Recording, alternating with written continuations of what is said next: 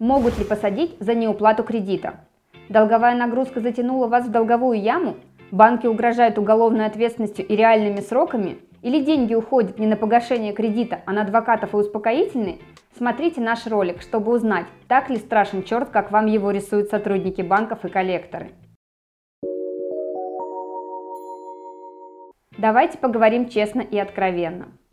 Да, в Уголовном кодексе Российской Федерации есть статьи, предусматривающие ответственность за неисполнение своих долговых обязательств.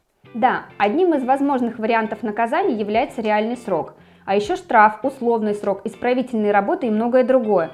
Но самое главное в этом то, что помимо прямой формулировки статей, есть еще такие элементы состава преступления, которые напрямую не прописаны в каждой конкретной статье, но презюмируются – и вот если уж в ваших действиях содержатся указанные признаки, то тогда и только тогда это повод задуматься о том, чтобы позвонить по номеру, который вы видите в инфобоксе под этим видео, и приходить за грамотной поддержкой.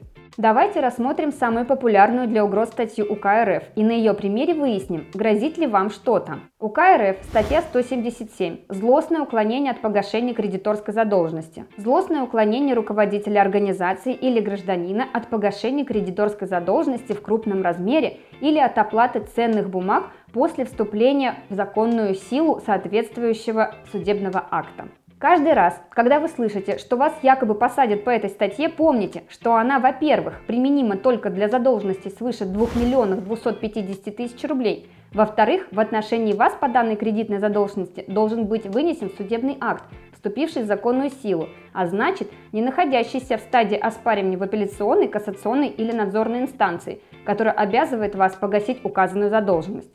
И вишенкой на торте будет то самое ух злостное уклонение, которое законодатель оставляет на откуп следователя, а затем и судьи, который должен руководствоваться методическими рекомендациями по выявлению и расследованию преступлений, предусмотренных статьей 177 УК РФ.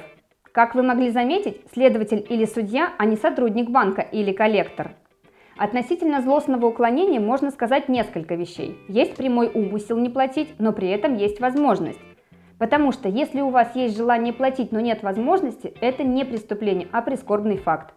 О злостном уклонении может свидетельствовать тот факт, что вы игнорируете требования судебных приставов, не отвечаете на звонки, не выходите ни на какой контакт, не предпринимаете никакие попытки для исполнения решения суда, прячете свои доходы, препятствуете описи и реализации имущества и возвращению денежных средств законному владельцу-кредитору. Часто меняете место жительства, создавая дополнительные трудности сотрудникам ФССП. По совокупности указанных фактов у судебного пристава может возникнуть стойкое желание способствовать возбуждению уголовного дела в отношении вашей неприятной персоны.